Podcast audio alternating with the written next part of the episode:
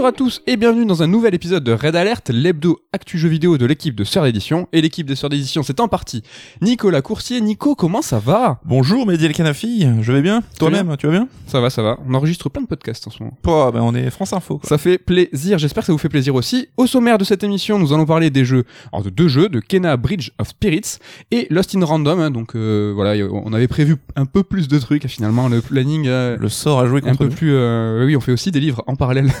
nous ne sommes pas une radio. Euh, donc il y aura aussi, bien sûr, bien entendu, l'interlude top 3. Mais avant, c'est la rubrique Retour sur, retour sur l'émission de la semaine dernière, dans laquelle nous vous parlions des 20 ans de la GameCube. Et au détour d'un souvenir concernant 1080 1080 degrés snowboarding, hein, on a évoqué un jeu, mais sans se rappeler du titre. hein. et ce jeu, on a cherché, c'est bien, il existe, et qui nous rappelle 1080 degrés snowboarding. C'est Shredders, hein, donc qui a été présenté au Xbox et Bethesda Showcase en juin dernier.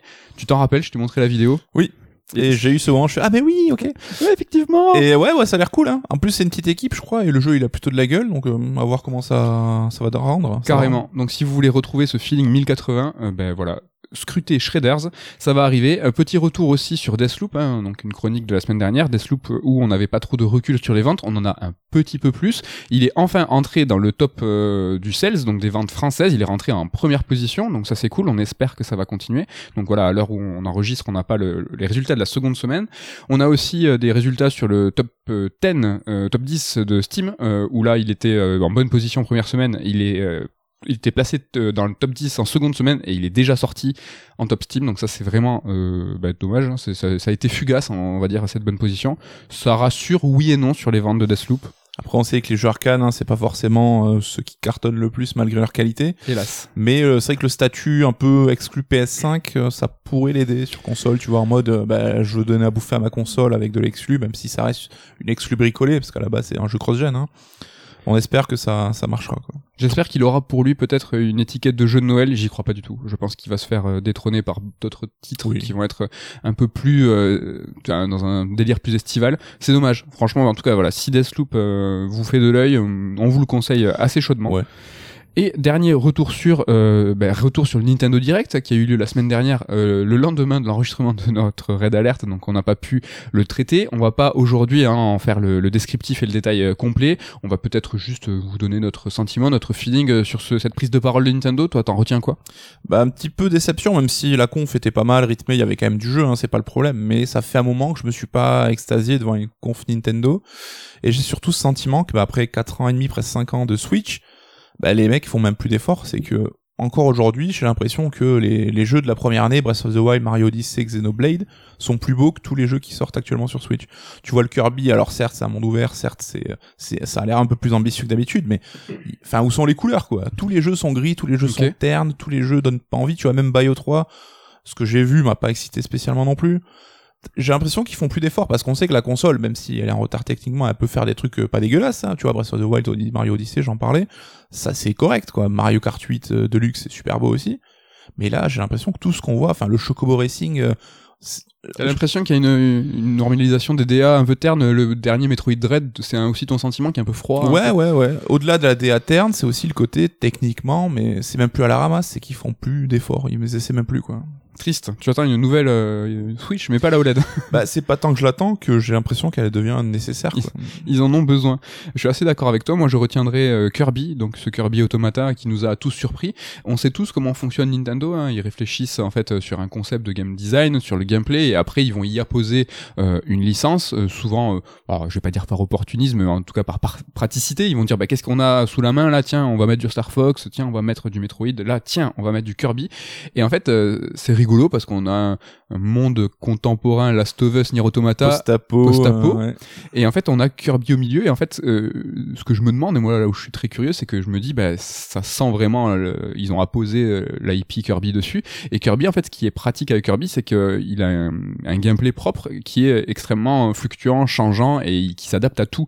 Et je pense que c'est vraiment par souci de praticité où ils se sont dit, attends, là, il y a des escalators, là, il y a des ennemis, là, il faut sauter. Vas-y, mets Kirby. Kirby, de toute façon, on lui fait manger n'importe n'importe quelle euh, propriété, pas en mangeant un autre ennemi par exemple, ou un autre héros, un Link, n'importe quoi. Et de toute façon, Kirby il s'en sortira toujours et il pourra toujours s'adapter un petit peu à tous les à tous les level design. Et je Ouais. trouve que c'est de l'IP facile, tu vois. Vas-y, mets-le, de toute façon il s'en sortira. Kirby. Ouais, mais c'est c'est un peu inquiétant parce que, enfin là, ce qu'on a vu, tu sais, les trailers, on le sait, hein, c'est censé faire passer des messages, montrer des éléments Ouais. conc- concrets.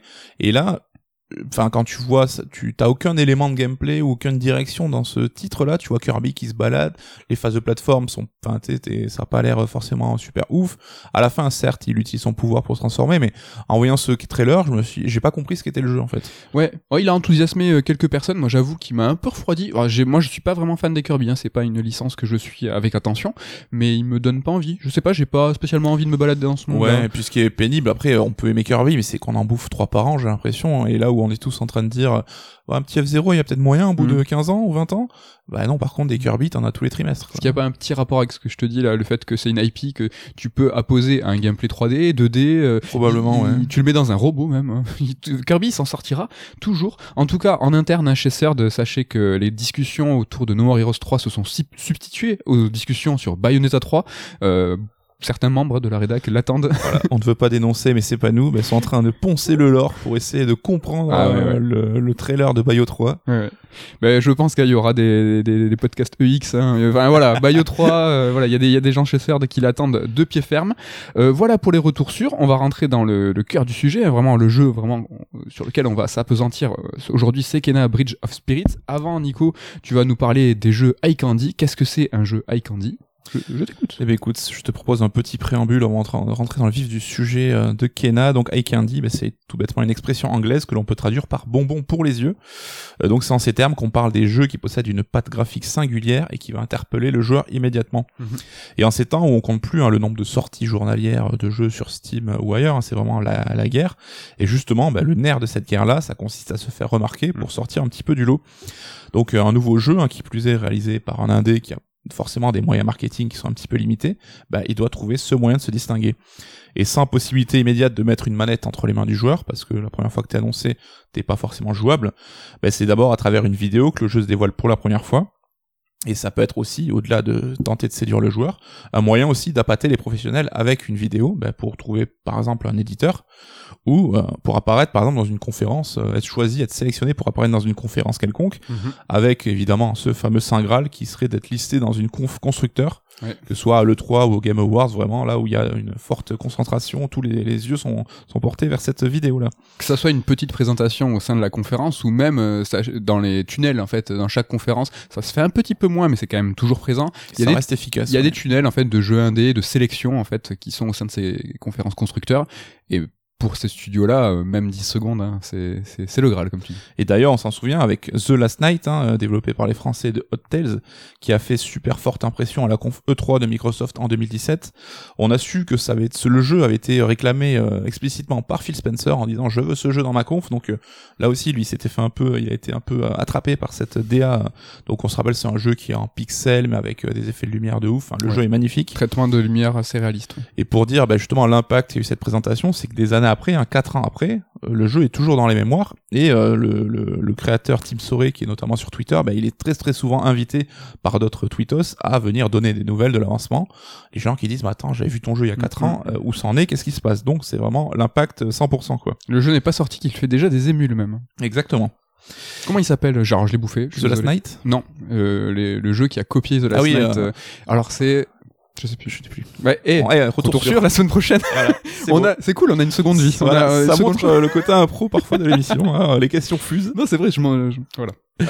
Donc, euh, ben, pour avoir cette direction artistique qui sera distincte, ça devient une priorité pour le studio en fait. Mhm. hein, là où ils vont mettre beaucoup d'efforts, parfois même avant le gameplay, parce que à quoi bon faire le meilleur gameplay du monde si personne ne porte attention à ton jeu, c'est un petit peu dommage.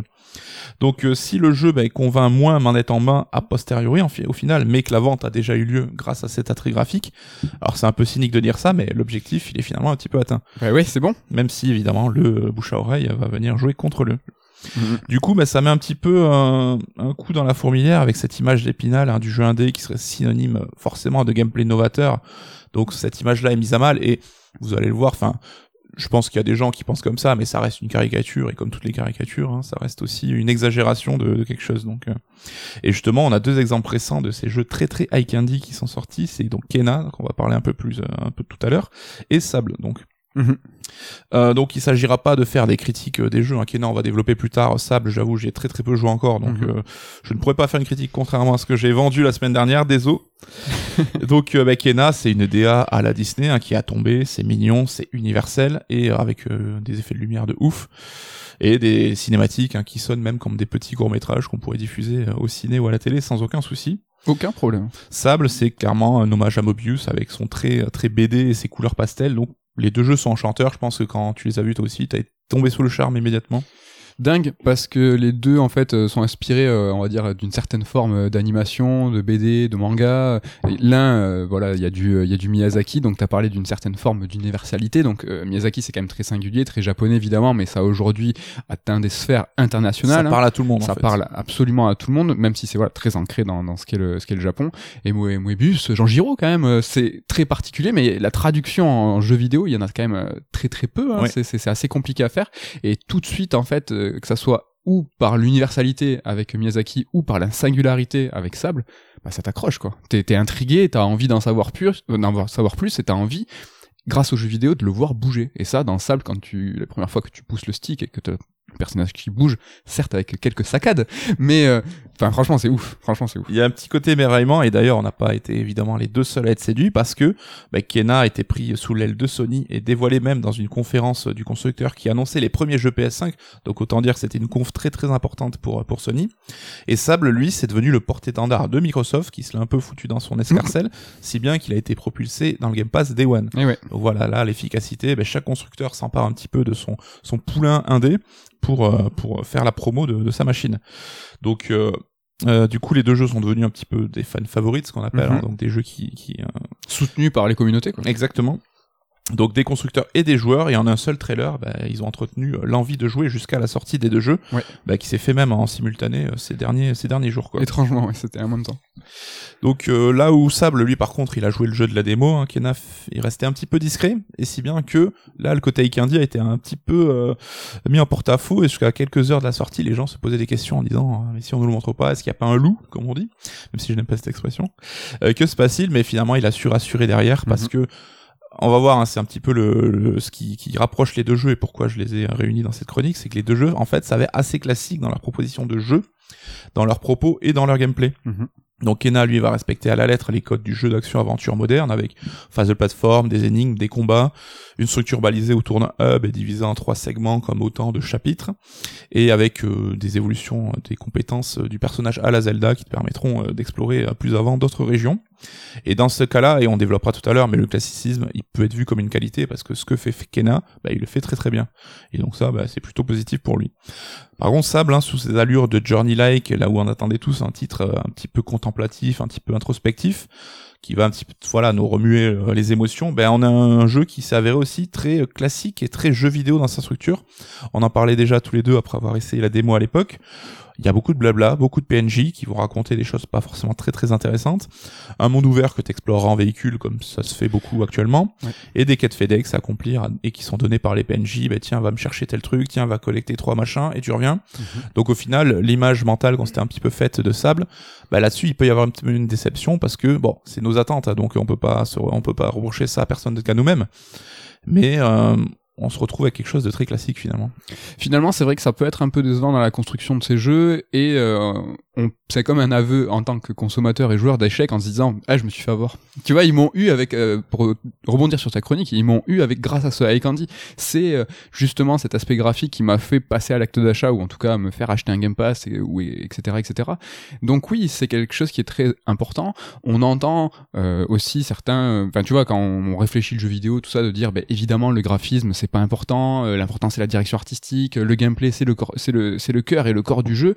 Mais quand on est un petit peu, tu vois, prosaïque et cynique peut-être, c'est que non, il faut pas se leurrer. C'est, c'est enfin, le, graphisme, la technique, c'est fondamental. Eh Ça reste le premier euh, contact qu'on a avec un jeu euh, quand c'est des screens et quand c'est des trailers, c'est encore plus le cas parce que ça bouge. Donc même si c'est classique, eux ils ont fait la vente et c'est, enfin voilà, nous on veut aussi rappeler que c'est c'est important quoi et que c'est un, c'est un enjeu fondamental pour les studios.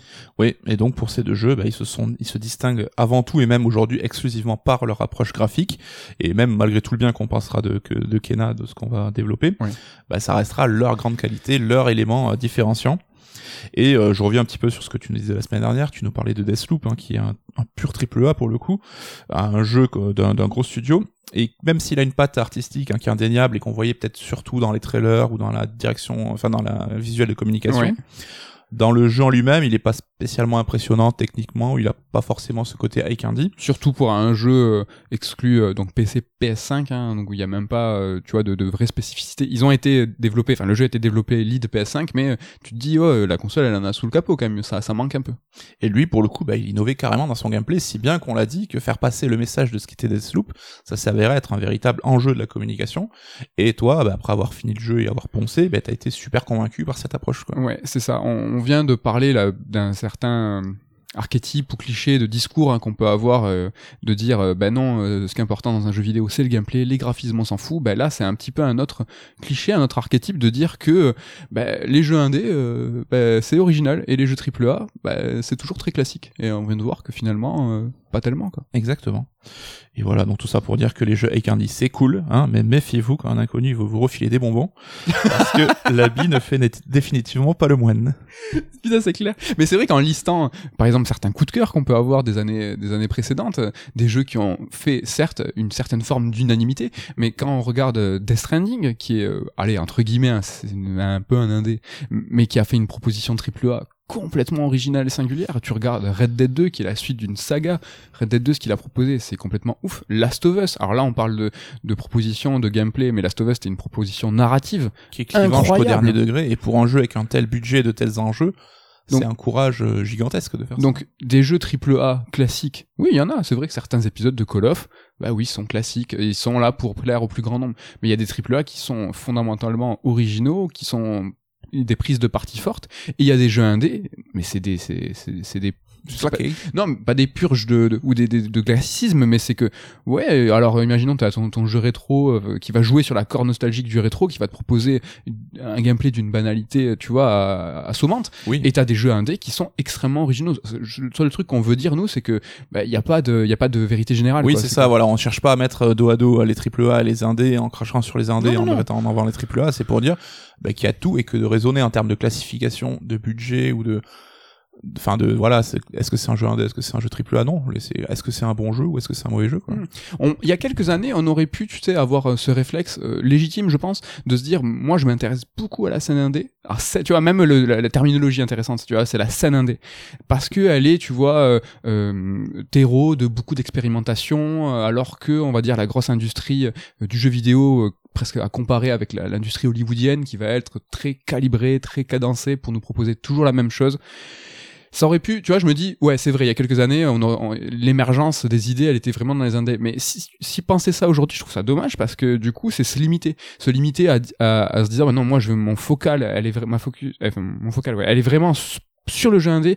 Et du coup je vais pas regarder le triple A. Ah mais tu te fermes plein de trucs. Parce que dans le tri dans le triple A ben là euh, tu te fermes ben, Death Stranding tu te fermes des Last of Us tu te fermes des trucs et c'est des vraies propositions originales et c'est en fait c'est dommage d'avoir ces œillères. En fait, il y a il y a de l'original et du et du basique en fait partout quoi. C'est un petit peu Ouais. c'est un petit peu ça. Je, je je je rebondis en fait sur ce que tu dis quand tu compares euh, Sable et euh, et Kena en disant ben voilà il y a des jeux c'est- ils sont regroupés en étant avec Candy ils, ils ont ce point en fait euh, de similarité et là on vient aussi de parler de Death Stranding qui finalement est un jeu indé et je me demande en fait si Kena et Sable c'est pas une nouvelle forme en fait de jeu indé et quand on vient de dire bah, que le jeu indé il a évolué mais là quand tu regardes Kena et Sable tu fais attends c'est ça le jeu indé? Enfin ils sont où le, tes pixels euh, éclatés euh, ton budget et tout? Enfin le jeu indé maintenant c'est des jeux qui sont magnifiques qui sont en monde ouvert qui sont euh, tu vois enfin Même je d'une ampleur, tu vois, c'est vrai qu'avant les jeux indés c'était un jeu de 2-3 heures, là, Kena et Sable, c'est des jeux qui font 10-12 heures, donc l'équivalent des grosses productions triple A quoi. et qui n'ont en fait pas à rougir techniquement face justement au triple A. Donc ils sont dans leur euh, scope, voilà, on le répète souvent le scope, hein, euh, plus limité. mais qui en fait techniquement euh, vont pouvoir en fait pousser les consoles, pousser les PC, pousser les machines en fait vraiment très très très loin en termes, je sais pas, d'éclairage, en termes d'ambition technique. Et c'est quelque chose qui était complètement exclu en fait de cette scène indé. La scène indé, c'était ah tu galais, voilà, il fallait faire avec les moyens du bord, peut-être avec des équipes qui étaient plus restreintes, avec un budget plus plus petit. Mm. Bah là, c'est juste, enfin Oui, la distinction est de plus en plus floue. hein. Carrément, c'est carrément parce que tu vois les triple A faire des trucs originaux, euh, tu vois à quand les triple A euh, avec des budgets avec des petits budgets, ça ne veut plus rien, ça ne veut plus rien dire. Je ne sais pas, je sais pas où on en est. En tout cas, moi je je trouve ça euh, stimulant, intéressant de voir des jeux indés qui sont, bah, tu vois, qui ont de la teneur, hein, qui ont du corps, et tu te dis, ça c'est du tri, ça c'est du jeu indé, ok. Ouais. Et ce qui est rigolo, c'est que le débat peut-être va se déporter sur un, un secteur dont on parle pas forcément beaucoup, mais qui serait intéressant de développer un de ces quatre. hein, c'est le côté marketing et communication. Où là, où Kena par contre a peut-être un petit peu péché, c'est que c'est le studio qui a voulu gérer ses RP en interne, et apparemment c'est pour ça qu'il y a eu un petit retard à l'allumage et qu'ils avaient un peu de mal à communiquer autour de leur jeu. Parce que c'est peut-être là aussi que tu vois ben, l'apport du AAA et le niveau financier. C'est pas uniquement construire le jeu, c'est aussi vendre le jeu à l'extérieur. Bah écoute, tu veux On y vient, on y va, on se lance. On va vous parler un petit peu plus en avant de Kena Bridge of Spirits. Donc c'est un jeu qui a été développé par Ember Lab. hein. C'est un jeu qui a été très rapidement, tu l'as dit tout à l'heure, associé à Sony. hein. Mais attention, c'est pas le cas. C'est un jeu qui est qui est développé et édité par Ember Lab. Là, tu viens d'en parler avec un peu plus de précision. Euh, donc le studio, il développe, certes, mais là, il édite son jeu, c'est-à-dire qu'il va s'occuper du RP, de ce qu'on dit des relations presse. Donc c'est eux qui vont euh, contacter l'ensemble des médias pour parler de leur jeu. C'est eux qui vont aussi choisir euh, leur euh, plan de marketing en disant ben on va communiquer à telle date, à telle date, avec tel trailer, etc., etc. Sony n'avait pas son mot à dire. Ils se- ils s'en sont inquiétés, à ce qui paraît un petit peu à la fin, parce que justement le jeu a été euh, reporté hein, cinq fois. Donc euh, à un moment Sony a quand même dit ouais comment ça se passe? Mais on a vu beaucoup de craintes en fait émerger en se disant attendez Kena est-ce que ça serait pas une saucisse le jeu? Parce que habituellement quand il n'y a pas de code preview quand il n'y a pas de preview quand il n'y a pas de code envoyé en amont euh, aux journalistes pour qu'ils puissent faire le test euh, et publier euh, leurs critiques des jours en avance souvent ça pue en fait Oui, mais c'est cool qu'ils aient eu euh, l'opportunité d'assumer leur vision, de se dire nous on veut pas parce que peut-être que ça nous ferait perdre du temps de faire des previews, peut-être que on n'a pas l'effectif pour répondre à la demande et tout. Donc tu vois, ils sont restés bah, un peu dans leur vision. Mm. Et tu vois, c'est vrai que Kojima aussi, il avait fait pareil avec Death Stranding, hein, pas de preview, le jeu n'était pas jouable sur les salons et en mode bah tu Et- découvriras le jeu quand tu quand il sortira. Quoi. Coco c'était pas un manque de moyens oui non, Coco c'était un choix. oui. Coco, c'était un choix. Ça revient un peu à ce qu'on disait la semaine dernière. hein. Il voulait entretenir une forme de mystère autour de son jeu. Là, pas du tout. Euh, c'était une volonté de Humber Lab, mais c'était peut-être un manque de moyens. C'est-à-dire que le, le RP, hein, si tu veux le sous-traiter à une société externe, hein, ou euh, si tu veux dire à Sony de s'en occuper, ben ça coûte de l'argent. Oui. Ce qui explique un petit peu ce silence radio autour de, du lancement de, de Kena, de, des craintes qu'il y a pu avoir. Donc on l'a dit, ce n'est pas un jeu édité par Sony. Attention, néanmoins, Sony a payé et a pu participer un petit peu euh, ben, aux frais de développement parce qu'en fait ils ont payé euh, pour une exclue temporaire, ce qui arrive très très souvent pour plein de jeux sur un temps donné. hein. Donc là, hum, je crois, je sais pas, j'ai pas le, j'ai pas trouvé le temps de d'exclus sur Kena. Non, il y a Euh, aussi le volet PC, mais je pense que t'en parleras avec. Exactement. Euh, Il y a aussi le volet PC. Il sort sur les consoles PS4 et PS5 et il sort sur PC sur la plateforme Epic. Donc Epic a aussi mis un petit billet. C'est très flou aussi. J'ai pas trouvé d'informations là-dessus. euh, C'est rarement des infos qui sortent. Hein. C'est toujours très mystérieux. on sait pas comment ça se fait. Surtout, on sait pas en termes de temporalité aussi. C'est est-ce que euh, les, les fin- le financement de ces exclusivités sont arrivés en second temps? Euh, pour Epic, c'est possible. Pour Sony, on sait que c'est un peu plus en amont parce que tu l'as dit tout à l'heure, c'est un jeu qui a été annoncé pour le launch de la PS5. C'est un jeu qui devait accompagner la console. Donc, c'est pour ça que le flou était d'autant plus important. Hein. C'est qu'on savait pas trop si c'était un jeu Sony ou pas. Epic, c'est arrivé un peu en second temps. Donc voilà, ça c'est plusieurs choses. Donc, euh, il devait accompagner le launch, on l'a dit, euh, reporté plusieurs fois. Kena, c'est le premier jeu du studio Humber Lab. Donc, on l'a dit, c'est un, un jeu impressionnant pour son statut indé, mais c'est aussi impressionnant pour son statut de premier jeu. Franchement, chapeau. Bah, on- ça sera peut-être un peu la conclue, mais les mecs, s'ils ont accompli là, enfin, un chapeau. Franchement, Et c'est ouf. Pour un premier jeu, tu dis, mais enfin là, je pense que le studio est dans le dans le giron maintenant de tous les joueurs en mode, ça va être quoi la suite, quoi. Je pense qu'il est dans le giron de certains constructeurs aussi. Enfin, on va pas spoiler le conclu, mais ouais, je- moi, je mets une petite pièce sur Sony qui, a, qui aime bien entretenir en tout cas des, des, des relations longues avant de faire un rachat. Mais là, en fait, on va dire que je sais pas, j'ai l'impression qu'ils sont tellement brillants ces, ces Je gens-là. pense que ça sera au studio de, de décider, parce que j'ai l'impression qu'ils auront un peu la porte ouverte et ça sera eux de dire oui ou non, quoi. Donc Sony a peut-être, euh, on va dire une, euh, une petite primeur, quoi, mais mais c'est enfin, c'est pas interdit. Hein. Microsoft va peut-être juste mettre un zéro en plus, en disant Sony là ils ont fait quoi? Ok, parce que ceci est un zéro en plus, mais pas pas après la virgule. Hein. Et c'est aussi une histoire de famille. Hein. Donc euh, Amber Lab c'est un studio qui a été fondé par Mike et Josh Greer. Alors est-ce que tu sais comment on le prononce précisément, je sais pas, Grier. J'aurais dit Grier aussi. Donc Josh, hein, donc c'est le producteur, il est auteur de l'histoire, et Mike, c'est le, le directeur créatif, hein, je veux dire créatif director. Euh, mais dans les crédits, si vous regardez un petit peu, on voit aussi beaucoup de, de Grier. Hein, donc il y a Satomi Grier, Valérie Grier, Stéphanie Grier je pense que vraiment il y a ce petit truc indé aussi c'est une histoire de famille euh, et c'est encore tu vois la belle histoire c'est que le jeu est top le jeu est réussi le jeu est magnifique et en plus c'est une belle histoire de développement en famille hein. c'est c'est c'est vraiment c'est sympa ça et donc avant le jeu vidéo hein, les frères Grier donc ils bossaient dans l'animation ils ont fait des spots hein, pas pour n'importe qui. Hein. Ils ont bossé pour Coca, ils ont fait euh, quelques cinématiques euh, en, en, cinématique, donc en image de synthèse euh, pour certains jeux vidéo, mais surtout ils se sont fait remarquer avec un trailer euh, sur Majora, donc qui a été publié en novembre 2016 et qui a fait la bagatelle de 11 millions de vues. Donc je, les 11 millions, là j'ai rien de regarder, mais mm. à l'époque c'était des... ils ont flirté les 10 millions très rapidement. Ouais. Ils ont pris un. Ouais, mais ça avait ça avait grave grave grave tourné et c'est étonnant, ça n'a pas été striké par Nintendo pour. Ouais, c'est bizarre, mais euh, ouais, tout le monde a, reconnu en fait tous les grands sites, hein, Kotaku, même en France, partout, tout le monde a parlé de ce trailer, hein, on s'en souvient. C'est vraiment euh, vraiment magnifique, magnifique. Ce qui est magnifique aussi, c'est le jeu. On l'a parlé, hein, c'est en long, en large et en travers. On a évoqué aussi Miyazaki. Je pense que c'est un éléphant rose hein, qui est au milieu d'une place et on le voit, il est là. Personne ne veut en parler, mais ouais, c'est franchement c'est c'est du Miyazaki dans dans ce feeling. Dans ouais, alors c'est vrai que tout le monde part sur du Miyazaki et je pourrais pas le nier. Hein, de toute façon, c'est euh, impossible de nier. Mais moi, j'y vois plus cette approche Disney en mode. Euh, cette DA universelle, mignonne, mais en même temps euh, pas forcément trop euh, marquée, euh, tu vois, culturellement, un truc qui pourrait plaire à tout le monde, quoi, tu vois.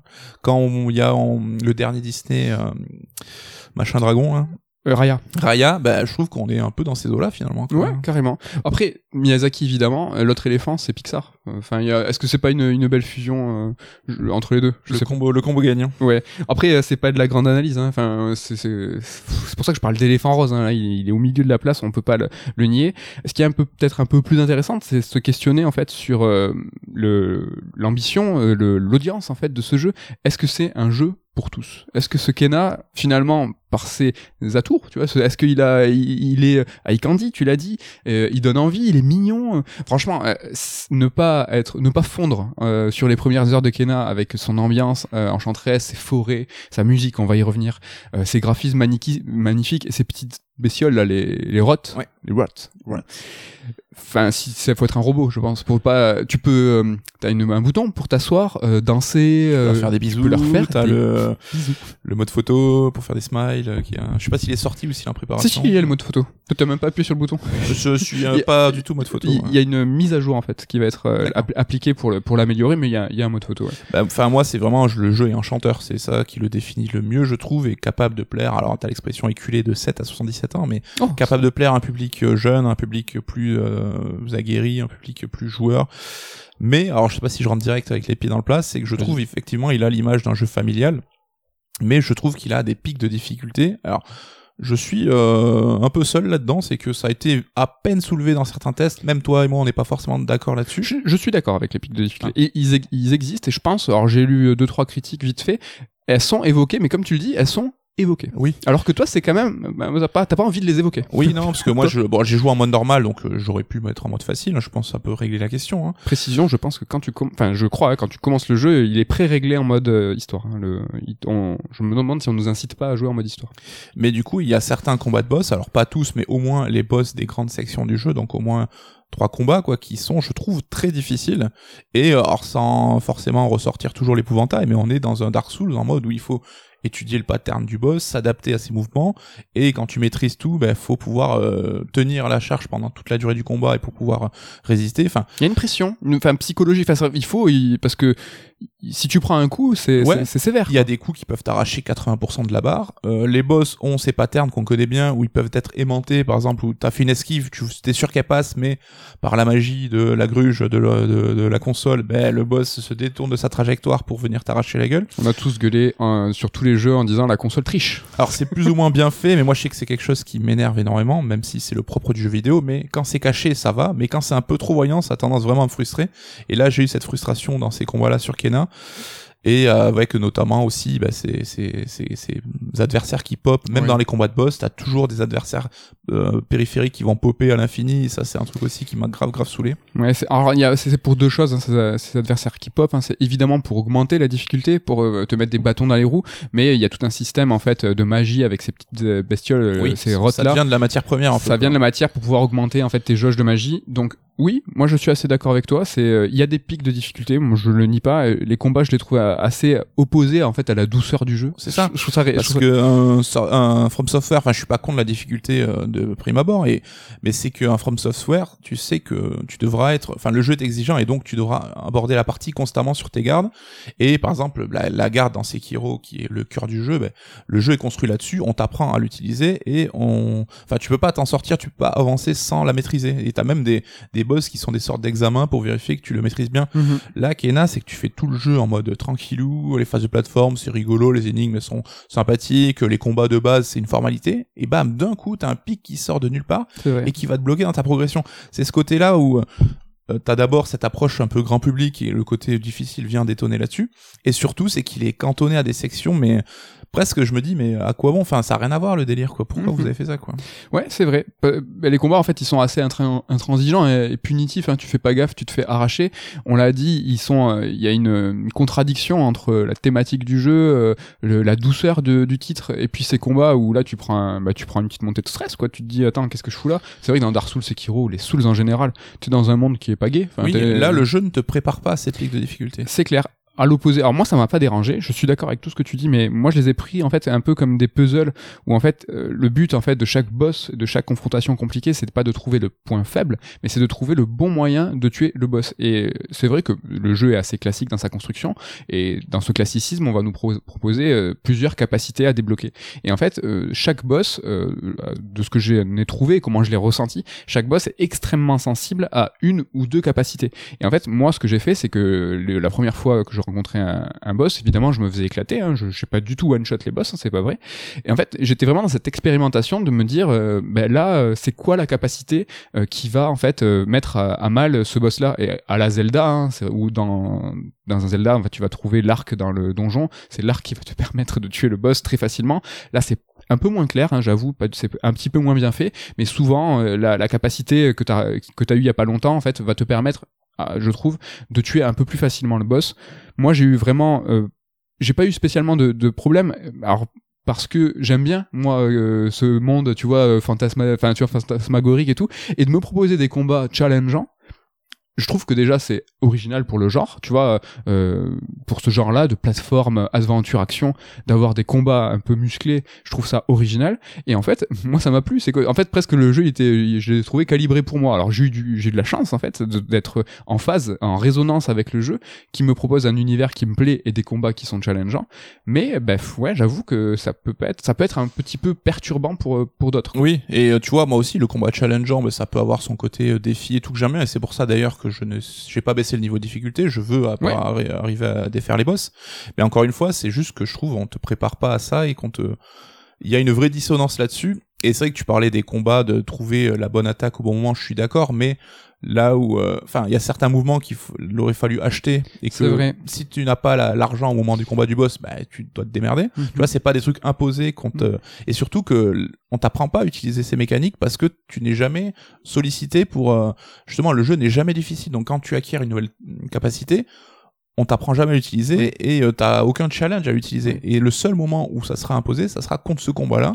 Et c'est là où je trouve il y a un vrai problème de balance et de réglage. Ça manque, ouais, ça manque euh, de polish ou en tout cas ça manque peut-être pédagogie, d'expérience. Enfin, c'est pour ça que euh, on sent un petit peu le côté premier jeu aussi, sans être virulent vis-à-vis du studio, mais il y a une certaine innocence de dire que les joueurs vont peut-être comprendre. Et comme tu dis, par exemple, Sekiro, je pense c'est un bon exemple parce qu'au niveau du contre, le contre est fondamental dans Kena et il est aussi efficace que dans Sekiro, c'est-à-dire que contrer les boss, hein, c'est peut-être le seul moyen d'y parvenir, mais il n'y a pas de pédagogie. C'est vrai que dans Sekiro, tu as, des, des, checkpoints en fait qui vont te dire là, en fait, on va t'apprendre à, à, à, utiliser cette technique et si tu ne passes pas ce boss, c'est que du coup t'as pas compris, etc. Oui, et même au-delà de ça, c'est que le contre est nécessaire contre tous les, les ennemis de base. Mais en fait, ouais, ça manque de pédagogie, tu vois, diégétique. C'est vraiment que d'accompagnement au sein même du jeu et c'est vrai que bah, peut-être que moi, euh, tu vois, comme euh, Sekiro, c'est un jeu que j'aime bien et euh, très rapidement, j'ai compris, j'ai cru comprendre en fait que par exemple le magnétisme, tu parlais tout à l'heure que quand par exemple tu te tu fais une, esquive, une esquive avec le boss comme par magie, ben, son coup il va venir t'éclater. En fait, ça c'est du magnétisme, c'est que en fait euh, les game designers ne vous laissent pas l'opportunité de vous échapper. Ils te réduisent la fenêtre en voilà. fait, le timing de, de Et ça, je l'ai, l'esquive. je l'ai tout de suite traduit en OK, arrête d'esquiver. L'esqui- L'esquive n'est pas une solution. Donc j'ai arrêté d'esquiver, j'ai contré, je me suis dit ah le compte ça a arraché de la moitié de la vie du boss. Ah ben la solution c'est ça. Alors mais oui, mais tout le monde n'a peut-être pas ce réflexe. Je Et- pense qu'il y a des gens qui vont tomber de haut en pensant Ah ouais. trouver avoir affaire à un divertissement familial, ce que le jeu te vend quelque part. Hein. Et à mon, tu vois, moi-même, je, alors pour raconter ma vie, à mon père et mon neveu sont joueurs. Ouais. Ben, je suis en train de me dire, est-ce que je leur conseille? Je pense que je vais euh, essayer le jeu en difficulté de base pour Ouais. voir si c'est jouable par tout le monde. Mais je, là, je suis en train de, de, dé- de- j'hésite à leur, à leur, à leur euh, Oui, tu leur conseiller le ouais. jeu. oui. Mm, mm. Ah non, clairement, hein, c'est- mais c'était un peu la question de savoir si ce jeu était pour tous. Là, franchement, on se- il y a des questions à se poser. Et tu vois, je te disais que moi, je suis rentré à une, une certaine forme de résonance avec le jeu où j'ai l'impression qu'il me parlait qu'à moi, où il me propose de, de l'action plateforme, mais c'est challengeant. Je fais ah putain, c'est trop bien. Le jeu, il est un petit peu euh, rétro aussi, mais il est rétro mais pas vulgaire, tu vois, dans le sens euh, il est pas référencé. Tu Oui. vois, t'as pas des grosses références euh, C'est pas le taguées. coup de coude dans Ah, les non, euh. Il est rétro, tu vois, je dis n'importe quoi, mais le côté cinématique en, en- en CG, comme j'en avais parlé pour Tormented Souls, ça se fait plus du tout, parce que par exemple le moteur du jeu est magnifique. Non, là t'as des vraies cinématiques en CG. Alors quand tu comprends très rapidement qu'avec le- l'expérience et le passé du studio qui ont travaillé dans, la- dans, dans- dans- justement dans la cinématique, bah là ils se sont fait Ils se sont fait kiffer. ils se sont ouais. fait ultra plaisir, mais on pourrait un petit peu ressentir ce côté rétro par euh, ben, ces, euh, ces interludes cinématiques qui nous font penser, tu vois, au, au- bon temps. On peut parler aussi euh, du côté classique du jeu dans son approche du genre. En fait, Euh, c'est vrai que tu l'as dit tout à l'heure, dans sa structure, c'est assez classique, mais si on prend un peu de recul, je trouve qu'il y a un petit peu de modernité dans le sens au début, c'est assez linéaire. T'as une ouverture sur le monde avec le hub, avec en fait ben, un petit monde ouvert, et à la fin, il y a un second temps en fait qui est plus pressant, qui est plus stressant, euh, où les actes en fait ils se raccourcissent, ils sont plus rapides, donc ça joue dans le rythme, dans cette pression là en fait, tu vois comme s'il y avait un étau qui se resserrait. On, parle, on parle souvent ici euh, du pacing, donc du rythme, où en fait les développeurs ils vont utiliser un petit peu, tu vois, tous les outils de game design pour influer euh, sur le rythme de l'aventure. Ça, ça peut être pris. Euh, ça pourrait être, euh, tu vois, interprété comme, tu vois, euh, je, je parlais d'un étau, en fait, qui va te, te resserrer, te resserrer, parce qu'en fait, c'est l'acmé du jeu, la conclusion. Ça peut être ressenti un peu différemment. Toi, c'est vrai, quand tu, tu me disais la fin du jeu, ouais, tu disais, euh, ça s'est ouvert, puis ça s'est Oui, refermé. c'est alors c'est euh, un, c'est un sentiment, hein, donc j'ai aucune idée si c'est vérifié dans les faits ou pas, mais c'est vrai que j'ai l'impression que le jeu en gros est découpé en trois actes et le premier acte va être le plus dense, le plus avec le, le- le- les environnements les plus ouverts, le plus varié, le plus long. L'acte 2 commence déjà à se rétrécir, on est plus sur une alternance couloir et euh, des euh, des arènes de combat quelque part et le troisième ça va être des petites poches qui seront Oui. placées à droite à gauche comme si pris par le temps ben, l'ampleur et le scope justement avaient Oui. réduit au fur et à mesure des, des niveaux et donc en fait on a une espèce d'entonnoir inversé et je trouve que c'est dommage parce que c'est toujours mieux qu'un jeu va du de plus basique au plus euh, développé euh, plus intéressant là je trouve qu'on on régresse peut-être un poil dans la progression Ça dépend comment on l'interprète. mais ça vrai. peut être effectivement une décision pour euh, le rythme et Ouais, le- moi j'ai pris ça comme une accélération. euh, maintenant, il faut y aller. C'est vrai que l'acte 1 fait la moitié du jeu, l'acte 2, l'acte 3 se resserre et et t'amène un peu plus vers, ce, vers cette. euh, j'ai je trouve pas un synonyme d'acme. conclusion Conclusion. euh, C'était que j'ai envie de dire d'explosion. Mais euh, en fait, tu parlais de trois actes. Hein, oui, il y a trois actes. En fait, le numéro 3, le chiffre 3 est très important. Il y a trois masques. C'est un truc à, à la Zelda d'édition sœur d'édition évidemment, mais c'est quelque chose qui est en fait euh, très propre hein, à Nintendo, à la, au Zelda et même à l'ensemble du jeu vidéo, du game design. hein. On connaît ces trois étapes hein, qui sont apprentissage, compréhension et maîtrise. Ça aussi, ça, ça, ça sent hein, le premier jeu qui en fait ils vont appliquer des règles de game design qui sont connues. Ou bah, par exemple dans, dans les boss où en fait il faut les toucher trois fois, où t'as trois grandes sections, tu vas commencer à apprendre. Ok, tu fais ça, ça marche comme ça, d'accord. Tu le deuxième phase, tu le comprends. Mm. Tu fais ah, ce que j'ai fait, c'était pas par hasard. Et troisième phase, tu le maîtrises c'est du classique, ça fait premier jeu, mais on l'a dit, c'est ça fon- c'est classique mais ça fonctionne. Oui, mais c'est même intelligent. Je trouve qu'un développeur, alors mis sur ses points forts, on l'a dit avec le côté Candy pour faire parler du jeu, mais en tant que premier jeu, n'est pas dit, ben, je vais révolutionner euh, le système, Ouais. partir sur un délire inventé. C'est du classique, c'est de l'efficacité. On pourrait voir ça comme un manque d'ambition, mais pour un premier jeu, je trouve que c'est plutôt euh, raisonné de manière intelligente en fait. certaines formes d'humilité aussi. On va essayer de faire les choses euh, bien. On, on- on verra après. Je termine hein, sur ce segment où un petit peu est-ce que c'est un, un jeu pour tous? On a parlé de ces petites bestioles hein, qui sont sympas, qui sont qui sont qui t'accompagnent tout le temps, ces petits rats. J'ai vu un petit côté Pikmin. Pareil, pas grande analyse. Hein, tout le monde l'a vu, mais c'est intéressant. Euh, ça, ça rajoute ce côté mignon, ce côté euh, des petites bestioles qui t'accompagnent et qui vont t'aider à soulever les trucs. Oui, oui, mais euh, surtout qu'elles ont une tête quand tu les trouves à chaque fois, elles font un sourire un peu bêta, un peu niais, elles sont trop mignonnes. Mais dans le gameplay, je trouve que ça reste l'originalité du jeu. Je sais pas si tu veux qu'on développe maintenant ou on en parlera plus tard. Mais en fait, c'est euh, donc on va accroître le nombre de rods qui nous accompagnent et donc ils auront plusieurs fonctions et ils sont régis par ce qu'on pourrait appeler des points d'initiative en fait. C'est-à-dire un point permet une action et c'est, c'est, cette initiative va se régénérer en prenant des coups ou en voilà en, accumulant du courage, ce qu'ils appellent. Je trouve ça très euh, très mignon que ces petites créatures aient besoin de courage pour aider le, personnage. et donc ils vont nous servir, ben, par exemple, tu l'as dit, pour déplacer des, des objets à la Pikmin où tu vas leur donner des ordres. Mais en combat, faudra faire euh, un arbitrage entre eux euh, les rods sont le seul moyen que tu as pour récupérer de la vie en allant un peu butiner une sorte de mhm. fleur, et donc c'est une action que tu dois leur demander. Ou ils peuvent être aussi envoyés pour euh, immobiliser l'ennemi, par exemple, pour te permettre euh, d'ouvrir une fenêtre de, combat, de, de contre-attaque plus importante. Et donc, il faudra sans cesse arbitrer en disant, est-ce que là je prends le risque d'utiliser mon point de rod pour une attaque chargée, par exemple, pour aller embêter le boss, ou pour, je le garde pour récupérer de la vie et cet élément un peu stratégique, alors qui est pas révolutionnaire de ouf, mais qui ça reste une petite originalité sympa du jeu et que j'ai trouvé très très réussi. Quoi. Ouais, c'est franchement euh, très euh, très très cool. Parce que finalement, en fait, ces combats, euh, ils sont plus profonds que ce qu'on peut croire, et c'est là tout l'enjeu du truc. Ils sont durs. Il y a aussi quelques éléments euh, avec la magie, ce genre de truc.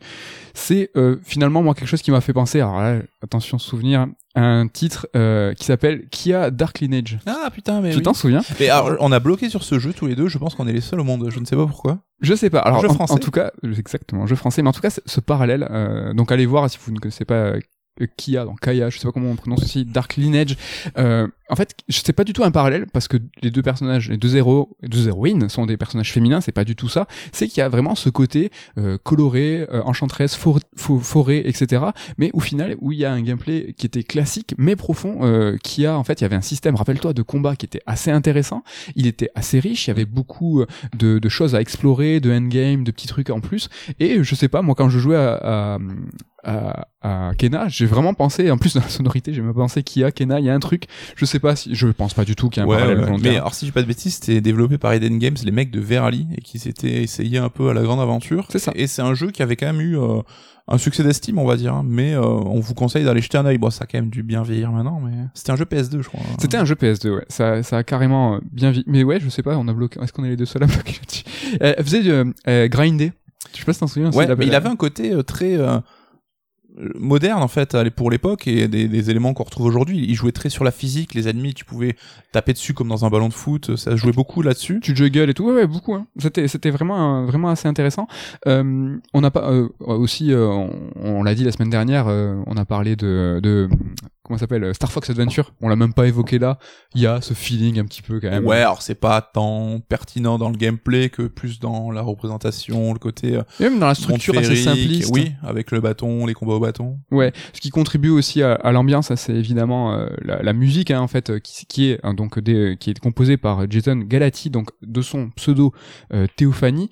Donc c'est quelqu'un qui a été très proche des, du studio parce que déjà sur le trailer Majora donc le trailer qui s'appelait Terrible Fate, je l'ai pas dit tout à l'heure.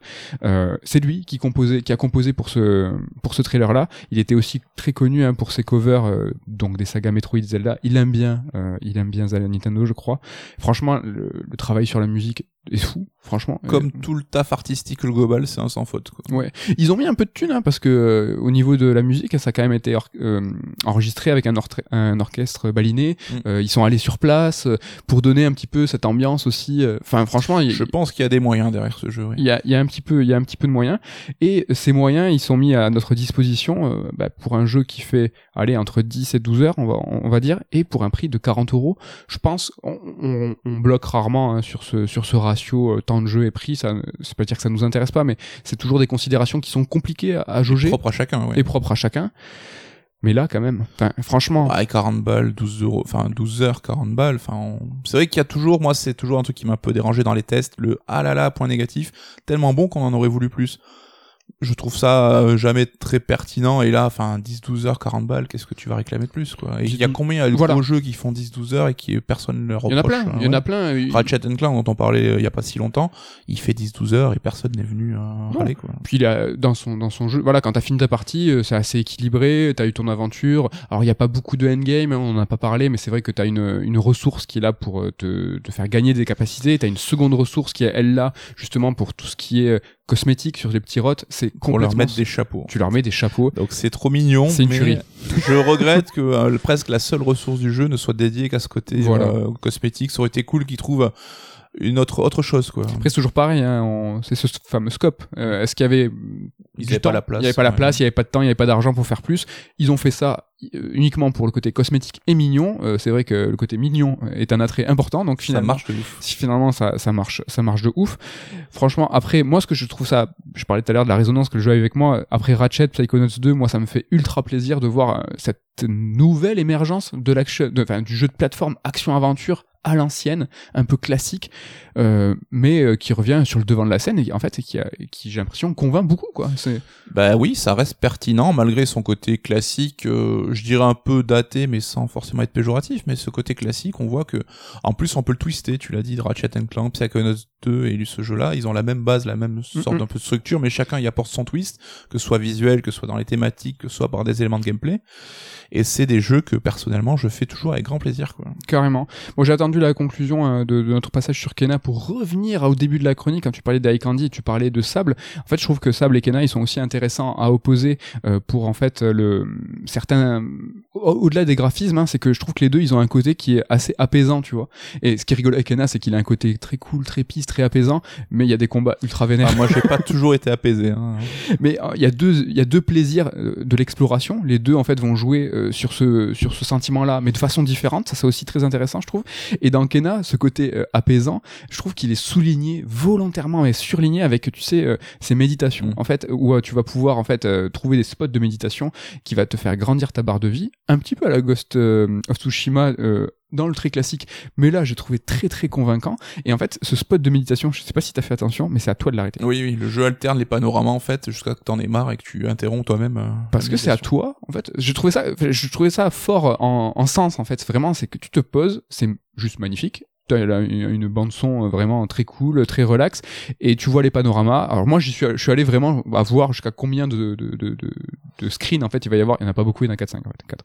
et en fait c'est à toi d'arrêter de dire c'est bon là j'ai eu ma phase de, de tranquillité. Mm. t'appuies t'arrêtes c'est apaisant c'est cool. Et puis tu peux repartir en fait te faire éclater après par les boss de, Kena.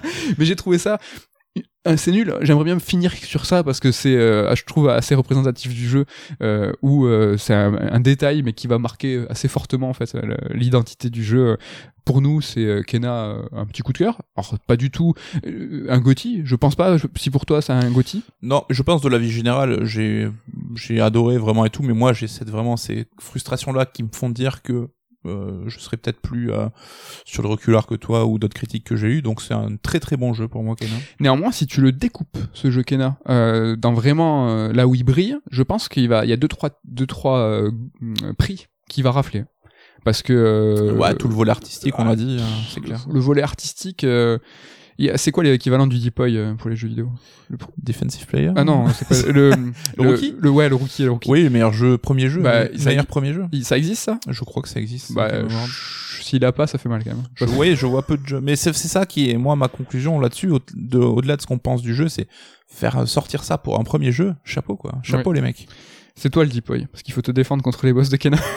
bon, on arrive au milieu. Alors, c'est pas du tout le milieu d'émission, je pense qu'on est vraiment sur le dernier tiers, parce que je vais vous parler de Lost in Random, mais de façon, pas random j'espère, mais peut-être un peu plus rapide, hein, parce que t'as pas eu l'occasion euh, de t'y essayer. Mais on va s'arrêter deux secondes sur le top 3, le top 3 que vous attendez toutes, tous et toutes, l'interlude, qui aujourd'hui s'intéresse au point de sauvegarde. C'était un top 3 qui nous a, qui nous a été proposé par Mike, qu'on salue. Salut Mike.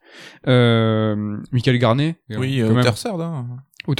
Vous nous proposez hein, plein de tops. hein. On, on prend pas que ceux des potes. Désolé, vous il prend que, il prend que les- le top des potes. Vous êtes vraiment des, vous êtes des salauds. Et donc ce top 3 points de sauvegarde, j'ai pas te demander qu'est-ce que ça veut dire. C'est les plus originaux, ceux qui nous ont marqué, ceux qu'on a préférés. Voilà, je n'aurais pas mieux dit. Top ton top 3, quel est-il? Alors mon numéro 3, je commence par un évident, mais je suis obligé de le dire, sinon je vais me faire taper par les autres de la rédac, c'est No More Heroes. Donc euh, No More Heroes, hein, ce jeu soudain un peu, un peu, un peu foufou, et ben tellement foufou qu'on sauvegarde sur les chiottes. Hein. donc euh, voilà, c'est euh, Souda qui dit qu'il aime bien réfléchir et trouver les idées à ses jeux quand il est en train de faire caca. Mhm. Ben donc voilà, Travis, son héros dans No More Heroes 3, s'assied sur les toilettes et on sauvegarde à cet endroit. C'est très très symbolique aussi parce que ce côté irrévérencieux de Souda, mais aussi Un peu pipi caca. il faut le dire franchement, mais c'est pas grave, il faut le dire un peu pipi caca. Je sais que toi il y a un petit détail que tu aimes bien dans ce point de sauvegarde et je l'ai remarqué aussi et ça me fait beaucoup rire. Oui. C'est quand il tapote Alors c'est voilà, il baisse son froc et donc évidemment t'as du PQ qui vient s'enrouler pour pas qu'on voit les zones sensibles. Mais quand il fait le demi-tour pour s'installer, t'as le petit bruit de pas tic tic tic parce qui qu'il me fait beaucoup rire. Il, il, il tourne sur place Voilà. très très vite. C'est très rigolo, j'avoue aussi. euh, J'ai pas fait, je suis pas allé très loin dans No More Heroes 3, mais j'ai tout de suite remarqué ça. C'est vraiment excellent. Mon top 3, je vais aller très vite parce que je vous en ai parlé il y a pas très longtemps. C'est le top 3, c'est le, le top 3, le point de sauvegarde de Tormented Souls qui reprenait euh, pour lui en fait euh, les points de sauvegarde qui étaient un enjeu du gameplay de Resident Evil. Dans Resident Evil, on enregistrait avec un ruban encreur. Dans Tormented Souls, on s'enregistre sur une bande audio voilà, je vais pas aller plus loin et euh, réécouter le raid alert si ça vous intéresse. C'est juste que bah, c'est diégétique, c'est un, enjeu important du gameplay. Euh, pour sauvegarder, il faut trouver un objet. Si t'as pas l'objet, tu sauvegardes pas. C'est du génie pour moi. Ton top 2. Mon top 2 c'est Shovel Knight, donc le jeu de plateforme en 2D qui est super cool que je conseille à tout le monde, mais un système de, de progression et de sauvegarde super cool en fait, c'est c'est des checkpoints en fait que quand tu passes tu allumes une sorte de lampe. Ouais. Et alors le but du jeu Shovel Knight c'est évidemment de creuser pour déterrer des rubis, des diamants, etc. donc de la maille. Et si tu te sens pro player, tu peux choisir de détruire le point de sauvegarde pour le transformer en pognon en fait. Ouais. Donc c'est à toi de te créer toi-même tes balises de, de checkpoints et en prenant le risque évidemment que si tu meurs, bah, tu recommenceras au checkpoint d'avant celui que tu as Mais euh, voilà, c'était ton choix de faire ça pour la maille quoi. C'est exactement le même euh, bienfait en fait de ce point de sauvegarde sur mon numéro 2 qui est Ori. C'est comme toi, c'est qu'il y a un enjeu de gameplay. Et, j'ai l'impression, comme pour mon euh, Resident Evil aussi, c'est toujours plus intéressant et toujours plus un- impressionnant et, intéressant quand ça éclate le quatrième mur, quand on vient te chercher en disant, bah, toi tu sauvegardes parce que t'es es une personne dans un monde d'humains qui va jouer un jeu vidéo, mais en fait non, ça a, une répercussion, une résonance avec le jeu. Donc moi, mon top 2 c'est Ori et Ori le premier, hein, In the Blind Forest, euh, et euh, son point de sauvegarde qui est aussi euh, à la main du joueur, c'est-à-dire que tu as des points de sauvegarde et c'est à toi de te dire, ben je leur j'en pose un là parce que j'ai remarqué, je suis déjà mort une fois dans un, un passage à venir qui est assez sensible, assez dur où euh, dans Ori tu meurs souvent, hein, c'est quand même euh, particulier, enfin c'est particulier, c'est un jeu exigeant hein, de la Un peu plateforme. le Kena du jeu de plateforme. C'est un peu, tu rigoles, mais en termes de direction artistique, c'est pas déconnant ce que tu ouais. C'est jamais déconnant ce que je C'est jamais déconnant ce que tu dis. Et dans le 2, hélas, hein, ça avait été abandonné. Ouais, c'est dommage. hein. C'est dommage, mais vraiment, ce, Et c'était une ressource, tu pouvais pas spammer le sauvegarde. Non, tout non, le non, temps. non, tu, tu pouvais, t'en gagner, hein, vraiment. Et franchement, ça c'est excellent aussi. Donc, on arrive sur le top 1. Le top 1 de Nico. Alors les tu l'as dit, hein, les points de sauvegarde qui ont une résonance de gameplay, c'est intéressant, mais ceux qui ont ici une existence diégétique dans, Ouais. la, dans la diégèse du jeu, c'est aussi cool. Donc moi, ça sera Ico. Alors je pense que tout le monde attendait Ico là, dans ce top. Donc c'est qu'on sauvegarde en fait en se posant sur un banc. Ça, ça rejoint un peu ce qu'on vient de dire sur les points de méditation de Kena en fait. Hein, c'est que Ico et Yorda vont s'asseoir sur le banc pour se reposer. Et si tu arrêtes ta partie et que tu reprends la partie plus tard, tu vas les voir se réveiller un petit peu émerger en mode ah merde, on a fait la sieste sur le banc. On s'est reposé, ouais. Et j'adore surtout, moi, c'est comment Ico se vautre dans le banc en mode euh, trop, je me pose, chill, tranquille. Ça m'a toujours beaucoup plu.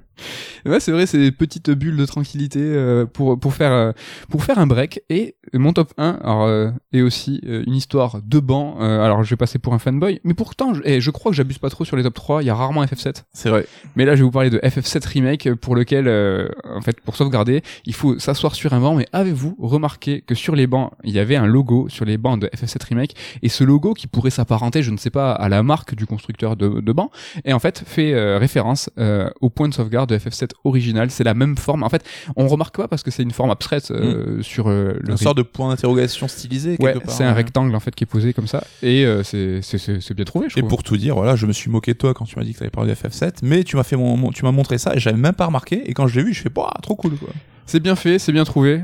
F- jouer à FF7 Remake et à Ico. jeu- On a que des bons jeux, je crois, dans ce top 3 là. Au-delà d'un top 3, c'est jouer au jeu de ce top 3. Exactement. c'est vraiment très très stylé. On va passer euh, bah, au dernier segment de ce raid alert hein, qui sera, euh, je pense, un peu plus court et dans lequel je vais vous parler d'un autre jeu action-aventure, un peu plateforme, mais aussi un peu à l'ancienne. C'est Lost in Random. Lost in Random qui, euh, au-delà de son titre complètement anodin, a aussi. Alors moi, il m'était passé complètement au travers et j'avoue, moi, c'est vraiment l'enthousiasme de l'ancien l'ensemble de la presse qui a dit mais attends mais c'est trop bien ce jeu. Ouais. Et c'est euh, peut-être son seul tort, c'est d'être sorti dans un mois de septembre ultra chargé. Ouais, pauvre de lui. Jeu développé par Zoink, un studio suédois, donc qui a été fondé par un ancien de Shiny Entertainment. Donc Shiny, Oh, ça euh, ne nous rajeunit pas. R1 Gym et les jeux David Perry. Matrix Matrix. que tu les jeux Matrix que tu adores, c'était ça Shiny Entertainment. Et donc l'un d'entre eux est parti et a fondé Zoink, Zoink. Euh, Donc c'est suédois, je sais pas très bien comment on le prononce aussi. Donc c'est aussi les développeurs de Fée, un, un Fée, donc un jeu qui avait été développé pour le compte de EA et surtout pour le compte des EA Ori- Originals. EA Originals qui euh, cette année euh, franchement top fort avec des bons jeux et peut-être un GOTY euh, qui est sorti au début d'année qui s'appelle j'ai toujours envie de dire Let It Die mais c'est pas ça, c'est It Takes Two. Ah oui, putain, j'ai dit, mais attends, de quoi il parle? Mais It oui, c'est effectivement, It un Takes jeu Two. EA Originals. EA Originals et donc euh, bah là franchement ils commencent à enchaîner euh, les faux jeux indés Ils en font peu et pour le coup, apparemment, ils tournent pas mal sur les mêmes studios. Mais voilà, comme on en a déjà parlé, tous les gros éditeurs veulent le petit label indé. hein. ouais qui est complètement fake on était revenu hein, sur ce, cette définition du jeu indé dans un précédent Red Alert si ça vous branche n'hésitez pas à diguer le fond euh, des, des émissions Red Alert donc euh, dans ce Lost in Random euh, le truc déjà tout de suite qui va choquer c'est pas euh, l'ambiance des forêts mais c'est une ambiance tout autre une ambiance de conte où t'as un narrateur qui va parler qui a une grosse voix qui est très très présent. Forcément ce narrateur euh, il a une voix et un accent euh, très anglais avec un gros accent. C'est vraiment déjà ça t'immerge tout de suite. Et il y a une direction en fait artistique à la Burton. Donc là je pense que c'est il y avait un autre éléphant rose à côté de Kenna. Ben là c'est celui-là. C'est immanquable. Forcément Tim Burton est là pour la référence. Ce qui est assez amusant je trouve c'est qu'en fait des team, des ambiances à la Tim Burton on en a pas souvent en fait mais c'est une ambiance euh, si marquée une direction si marquée qu'on a l'impression bah, qu'elle est omniprésente. Ouais, parce que si, si tu regardes dans le jeu vidéo, assez récemment, on va peut-être parler de Little, Little Nightmare. Un peu plus loin, on peut parler de Evil Twin ou même Medieval. Mais t'en as pas tous les quatre matins hein, des directions artistiques. Psychonauts 2 avait quel- par quelques aspects un côté un peu burtonien. Un peu décalé, mais pas du tout dans les, par exemple dans les couleurs. Ouais, dans- c'était pas moins macabre. Quoi. Ouais, par euh, non pas du tout. Là, on est vraiment euh, dans le euh, c'est du Burton-like, hein, donc euh, c'est très noir. Le jeu se passe la nuit. Mm. C'est-à-dire que t'es dans une, c'est un monde fantasmatique, enfin fantasmagorique, mais ça fait, t'as l'impression que t'es à Londres. hein. À Londres la nuit, c'est vraiment, c'est exactement ça. Truc, un autre truc ri- rigolo, c'est que c'est le studio qui a développé le jeu Fée. Je sais pas si vous vous rappelez, c'est un, un jeu aussi de d'action-aventure euh, plateforme euh, où tu avais un, un petit renard en fait, euh, une sorte de renard. Hein, je sais pas si c'était pas un vrai renard, mais t'avais une chromie, un filtre violet qui était sur tout le jeu. C'était Matrix mais violet. Eh ben, en fait, je crois que c'est une, une touche personnelle de ce studio parce que le violet est bien présent et revient dans Lost in Random. Ils adorent ça. Ils adorent ça. Ce qui est intéressant aussi avec cette direction artistique et cette ambiance qui est très très singulière, c'est qu'on est un peu dans un univers à la Harry Potter, mais je fais ce parallèle avec Harry Potter pour le dépaysement. Dans le sens où en fait c'est quelque chose qui, t'as l'impression qui est proche et loin de toi en même temps. Euh, un univers qui est connu mais où tout est twisté, où en fait il y a de la magie partout mais avec des nouvelles règles. Lost in Random, en fait c'est un peu ça, parce que dans le monde de Lost in Random, le destin des enfants qui ont 12 ans, et en fait il est décidé par le résultat d'un dé, euh, donc un dé noir, le dé unique, hein, comme le Seigneur des Anneaux. Bon, vous verrez au sein du scénario que ben, le fait qu'il n'y ait plus de dé important, ben, c'est cette reine maléfique hein, qui a qui en qu'un seul, ce dé noir. Et en fait, à 12 ans, si tu fais euh, la reine, elle va lancer pour toi. Si tu fais un 1, bah, tu vas vivre euh, une vie de misère euh, dans une décharge. Et si tu fais un 6, bah, tu vas vivre dans le château de la reine. Ok. Voilà. Et, Et- c'est gradué, c'est ou c'est 1, 2, 3 Exactement. C'est euh, 1, 2, 3, 4, 5, 6. Et en fait, chaque monde, plus tu montes vers le 6, plus c'est euh, plus luxueux, plus et donc tu finis dans le château de la reine. Et, euh, et donc euh, ces six villes, ces six environnements, ben en fait tu vas les traverser dans le dans le monde. T'as six grands niveaux, six grands actes. Et en fait, ce qui est vraiment excellent, et moi c'est un des points forts du jeu, c'est que chaque ville, en fait, elle est ultra forte. L'identité est, vraiment excellente. Je vais ça, je peux pas vous en dire plus parce que ça serait vraiment vous spoiler le plaisir du jeu. Je vais juste vous donner un exemple. Donc c'est le 2. Donc je j'abuse pas trop, c'est le début du jeu. Donc euh, la ville s'appelle Double Ville et en fait c'est euh, dans cette ville là en fait tout le monde a une double personnalité. Et en fait ça va c'est pas forcément des schizophrènes, ça va plus loin. C'est une forme de dualité qui va prendre plusieurs formes. Et ça, euh, voilà, tu vas à chaque fois rencontrer des gens qui ont une forme de dualité en eux, euh, que ça soit physique, que ça soit psychologique, tout en fait est tourné sous le sous euh, le prisme du 2 et la ville en elle-même, tu vois, elle a une topologie qui est particulière, elle va se fondre dans ce thème du 2, c'est-à-dire que tu as la ville normale qui est au sol et au ciel, à l'envers, tu as une autre ville. Euh, et donc tout est tourné autour de ça. Habile. Ouais, ça, ça donne envie. C'est vraiment c'est excellent, donc tu as les six villes hein, donc tu as Unibourg, Doubleville, Troyaume, quatre bourgs, Quintopolis et Sixtopie. Ah, la VF fait le taf. Quoi. La VF est d'une qualité, mais la VF est incroyable. Alors, je suis pas bilingue anglais, mais vraiment j'entendais, t'avais beaucoup de jeux de mots en anglais qui étaient vraiment ultra bien faits, ultra forts, ultra drôles en anglais.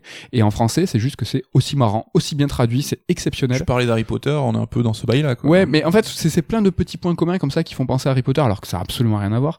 Euh, par exemple, le monde, hein, en fait, ce monde-là, il s'appelle Aléa, l'héroïne. Donc tu suis euh, l'héroïne, c'est père et impère. Donc euh, la, la, grande sœur, en fait, à 12 ans, elle tire un dé, enfin le D6 lui donne le numéro de 6, donc elle va aller avec la reine et donc les deux sœurs sont séparées. Et toi, tu es, tu vas aller retrouver ta sœur. T'as un petit dé aussi magique qui est tout le temps avec toi. il s'appelle D6. C'est en un mot, c'est vraiment excellent. donc là, je vous ai parlé du, du scénario qui, qui, va nous amener à suivre deux sœurs. Les thèmes sont vraiment très très sympas aussi, assez clichetons, mais intéressant par le traitement. On va parler de grandir, euh, le thème du hasard, évidemment. Euh, on, est, dans la Lost in Random, hein, donc euh, c'est excellent aussi. Enfin, c'est excellent, mais c'est assez visible. Mais en fait, ça va nous parler des différentes issues de nos choix, nos angoisses, et en fait, la perte de contrôle. Ça, c'est quand même des thématiques qui sont assez prégnantes dans le jeu. Mm. Ça c'est vraiment. T'hésites pas à me balancer si t'as des questions sur le. Ce sera plus sur le gameplay moi que je m'interroger mais. Les combats? Ouais. Tu veux que je te parle des combats? Exactement. C'est un système de cartes. Alors. Ouais, mais est-ce que c'est du de l'action temps réel où tu donnes des coups avec euh, machin? Enfin, je voyais pas en quelle mesure le côté random et cartes venait s'intégrer dans, dans les combats. C'est vraiment très très bien. C'est-à-dire que t'as ton petit dé magique qui est tout le temps avec toi sur ton dos, et toi en fait, t'es armé que d'un euh, lance-pierre. Les ennemis pop devant toi et en fait sur eux ils ont des petits cristaux. Et avec ton lance-pierre tu vas éclater les cristaux et tu vas demander à ton dé euh, d'aller chercher les cristaux ou toi tu vas pouvoir aller euh, dessus pour récupérer cette énergie. Cette énergie va faire monter une, une jauge et en fait une fois que la jauge est montée, elle, correspond en fait à ta puissance du deck. Et en fait, tu vas une fois qu'elle est pleine ou, ou quand tu as suffisamment d'énergie pour faire une carte, deux cartes, trois cartes, tu vas lancer ton dé. Et donc ton dé en fait va dire 1 2 3 4 5 6 et ça en fait c'est ton nombre de points que tu vas pouvoir utiliser sur la force des cartes. Par exemple, attaque. Ah, ah, par exemple, je, je, je, te donne une, une, situation. Tu as ton simplement ton ton ton lance-pierre. Hein. Tu peux, t'as ni arc, ni épée, ni rien. Tu vas tu vas jeter ton ton dé et en fait tu vas avoir ton deck de cartes qui apparaît. Là, le monde se fige. C'est-à-dire que tu peux te déplacer, tu, tu fais ce que tu veux. Il y a aucun, tu n'as plus absolument aucun risque. Et en fait, t'as ton t'as une carte par exemple épée. Et donc la carte épée, elle a un point. Et donc, du coup, toi, tu vas avoir autant de points que le dé t'a donné. Mais tu as des cartes.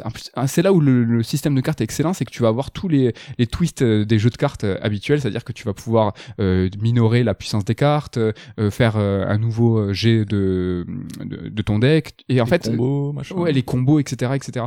Donc, ça semble assez complexe parce que c'est toujours dur à, à, formuler, en fait, des règles de cartes. Ouais, puis surtout qui mélange du temps réel avec du dé et à la fois des jeux de cartes. Enfin, c'est presque trois gameplays de trois types de jeux différents. Ouais, c'est ça. Et en fait, moi, j'ai un, petit truc avec les cartes, hein, c'est que moi, j'ai tout ce qu'il y a, tout ce qui a des cartes, j'adore de ouf. En fait, ça, c'est que le car, les cartes en eux-mêmes, ça rassemble en fait plusieurs kinks dans le sens où en fait, c'est la collection. Ça te permet d'improviser, de te jouer du hasard et de faire de la stratégie. Et en fait, euh, et plus précisément, en fait, ça te permet aussi de poncer des tableaux Excel où en fait, tu vas choisir tes decks euh, en fonction des stats et tout ça. C'est, j'aime bien ça. Et en fait, je sais que moi, je suis ultra sensible avec ça. Hein, tu vois, j'ai jamais touché à Magic, c'est pour ça. Et Slay the Spire, j'ai joué deux heures et j'ai vu un trou noir en fait m'inspirer et du coup, j'ai dit j'arrête, il y a pas moyen. Mais si tu mets des cartes dans un jeu et tu le rassembles, tu sais, je sais pas, avec du, JRPG, ça donne de Button Kitos et ça fait top 10 all time. Donc ça, c'est quand même très important. Mais ce qui est là, le truc, euh, c'est que tout ce que je viens de dire, la stratégie, le hasard, se jouer, en fait, euh, de l'improvisation, tout ça, ben, c'est dans le style random. Et ça va se traduire par euh, ta petite, ton petit personnage qui a son lance-pierre, ben, tu vas dégainer ta carte épée, boum, il y a une épée qui apparaît. Et si, par exemple, tu doubles ta carte épée, ben, l'épée est plus forte, plus puissante. Mais l'épée, tu t'en sers en temps réel comme ton lance-pierre. Voilà, une fois que tu vas arrêter de figer le temps et que tu as, fait ton jet de dés, ben hop là tu te retrouves dans un jeu de enfin dans un système de combat euh, un peu plus classique et là bah tu vas pouvoir taper, euh, tu vas pouvoir avoir une massue, tu vas pouvoir avoir un arc et puis tu vas se multiplier, ça va se multiplier et ça franchement, c'est assez c'est assez sympa, c'est assez satisfaisant. C'est un peu aussi un point noir dans le sens où t'as forcément beaucoup d'attentes d'un jeu de cartes et des, perspectives que ça te que ça te fait miroiter quoi. Mm. Et c'est un peu déceptif parce que ben tu tournes assez en rond, t'as ton deck qui fonctionne, t'as pas beaucoup de nouvelles cartes, euh, t'as T'as beaucoup de quêtes annexes, ça c'est un point très important des quêtes annexes, c'est que chaque ville en fait est euh, fermée, Mm. donc tu vas pouvoir te balader, t'as beaucoup beaucoup beaucoup de points de, de personnages secondaires qui vont te proposer des quêtes annexes, qui vont te donner accès à des cartes, mais et, et là ces cartes c'est rarement des cartes rares, Mm. c'est rarement des cartes de ouf, tu vas pouvoir euh, les acheter, donc ce qui t'incite à faire les quêtes annexes, c'est plus euh, l'immersion, te donner donner envie de, de discuter avec ces personnages qui ont des qui ont des lignes de dialogue euh, excellentes, super bien traduites et très drôles. Ouais. Donc on reste peut-être plus pour l'univers en fait. euh. Ouais, et donc du coup, euh, tu vas tout ce que tu as envie, moi ce que j'avais euh, ce qui ce- je trépignais, c'était de passer au monde suivant, de savoir comment en fait ils allaient tout décliner Mm. sous la forme du 2, du 3, du 4 et puis tu vois ah putain, ils ont pensé à ça par rapport à ce jeu de mots. Ah ouais, c'est excellent et tout. Mais ça se répète un peu et au final, c'est vrai que euh, ça se resserre. Moi, j'ai passé, alors, je, vous l'avoue, je l'ai rushé. La fin, je l'ai rushé. je l'ai fini hier soir. je voulais en voir la conclusion et euh, de me speeder comme ça, de pas euh, profiter de, de cette immersion, ça m'a vraiment euh, gâché la fin du jeu. Ouais. Donc euh, ouais, c'est un point, c'est un point noir le fait que ça se répète, que que c'est moins innovant dans le gameplay que ce que j'attendais. Mais je pense que c'est aussi euh, dû euh, au fait que je, ben, c'est ma façon euh, de jouer. C'est la fin, je l'ai rushé, donc Ouais, c'est un jeu à ambiance, donc faut prendre le temps et tout quoi. Même Ouais. si c'est un peu long et répétitif. c'est c'est un peu ça. Bah, pour finir, hein, juste un petit mot sur la musique, c'est toujours important, hein, qui a été composé par Blake Robinson et euh, c'est du Elfman like. donc ils se sont pas ils se sont pas éloignés du Tim Burton. En tout cas, si vous êtes dans cette vibe là de Kena, action, aventure, plateforme et que vous avez pas envie de vous en défaire, ben Lost in Random en fait c'est une belle alternative. Euh, moi, c'est vrai que j'en ai fait beaucoup, c'est un genre que j'apprécie. Euh, néanmoins, tu vois, enchaîner les jeux d'un même genre, euh, tu vois par exemple les JRPG, faut pas déconner, même si c'est mon genre de favori, je vais pas m'en taper quatre d'affilée. Sachant que le mec m'a dit qu'il avait commencé à se réascending alors qu'il est sur Tales of. Oui, mais là, euh, tu vois, voilà, mais j'en ferai peut-être pas quatre, je sais pas. Deux, ça passe. Deux, allez, deux, deux, deux, deux, ça passe. Mais euh, ouais, si vraiment vous êtes euh, dans ce délire-là, si vous êtes fan de Tim Burton et, si- et si vous avez envie de rigoler, et Psychonauts 2 nous a montré que finalement on se tapait pas trop des barres hein, dans le jeu vidéo. Mm. Si vous avez envie de bah, d'avoir ce monde-là euh, qui est enchanteresse mais dark. Bah, du Tim Burton en fait. Mais franchement, le Teen Random, je vous le conseille vraiment chaudement. Et si euh, vous aimez les cartes, alors il y a un jeu qui sort fin octobre qui s'appelle The Voice of Cards et c'est le nouveau Taro Yoko et euh, Yusuke Saito, donc euh, les gens de Nier. hein. Et ça, franchement, ça a l'air éclaté. Ça a l'air, franchement, ça a l'air éclaté. Ça a l'air un peu cheap, on va dire. Ça a l'air manque, manque de budget. Mais là, un monde de JRPG imaginé euh, uniquement avec des cartes, j'ai fait la démo. Franchement, ça sent, ça pue le gros coup de cœur. Je te jure que c'est chelou, mais c'est excellent. C'est que y a, ils sont pris la contrainte de la carte, ils en ont, ils l'ont décliné à 100%. C'est-à-dire que le monde visuel, c'est des cartes. Euh, la façon dont c'est raconté, c'est des cartes. C'est un délire jeu de rôle. Je crois que c'est la meilleure retranscription d'un jeu de rôle euh, en jeu vidéo. Là, je, je- je- la, la démo, je l'ai, je l'ai poncé, je l'adore. Et j'attends qu'une chose, c'est que ça sorte. Et surtout, je l'ai déjà répété, moi, je suis pas un grand fan de Nier Automata. J'ai adoré Nier, mais Taro Yoko, c'est un mec qui a des idées. C'est un mec qui, est- qui veut pousser le média, qui va toujours nous twister, qui va. Et là, il est sous contrainte. Et là, j'ai envie de dire, vas-y, fais ton, fais ton Peace Walker. Fais, fais-nous un jeu où t'as pas de budget, où t'es euh, limité euh, par ton support, par ta forme. Pff, franchement, j'attends qu'une chose, c'est que qui m'éclate. Vas-y, Yoko Taro, Taro Yoko, éclate-moi. Soulève-moi. Soulève, soulève-moi. Voilà, c'est The Voice of Cards. Je vous le dis en avance, on le traitera ici. Ouais, Mais prochaine chronique euh, prévue, quoi. Prochaine chronique, mais ça ne sera pas la semaine prochaine. Et hélas, Hélas. la semaine prochaine. C'est ma faute, hein, j'avoue. Mais donc pas de raid alerte la semaine prochaine, mais on vous laisse pas tomber. Vous aurez quand même un podcast, euh, une émission samedi. Oui, euh, mais- a priori. Hein. Ça sera. Alors, je, on- je crois que Damien n'a pas, se- n'a pas annoncé le, le thème. Ah bon, on va laisser ça secret. Ça sera, euh, ça sera du JRPG, je crois. Et ça sera très stylé avec toute l'équipe de Sound Teams. mais le mercredi non plus, hein, on va pas vous laisser béton. Euh, Il y a du euh, Third Strike euh, classique avec la team, avec toute la team et même avec Ludo. Donc vous allez avoir des podcasts à venir, du lourd. Nous, on se retrouve ben, euh, Dans deux semaines. Dans deux semaines pour le Red Alert. mercredi. Ou des mercredis. Sur Strike. Merci à tous, merci à l'équipe, merci à Ken, merci à Ludo, merci à Damien. On vous fait un bisou, merci de nous suivre toujours plus, ça nous fait grave plaisir. Et à la semaine prochaine. Bye bye. Bye bye.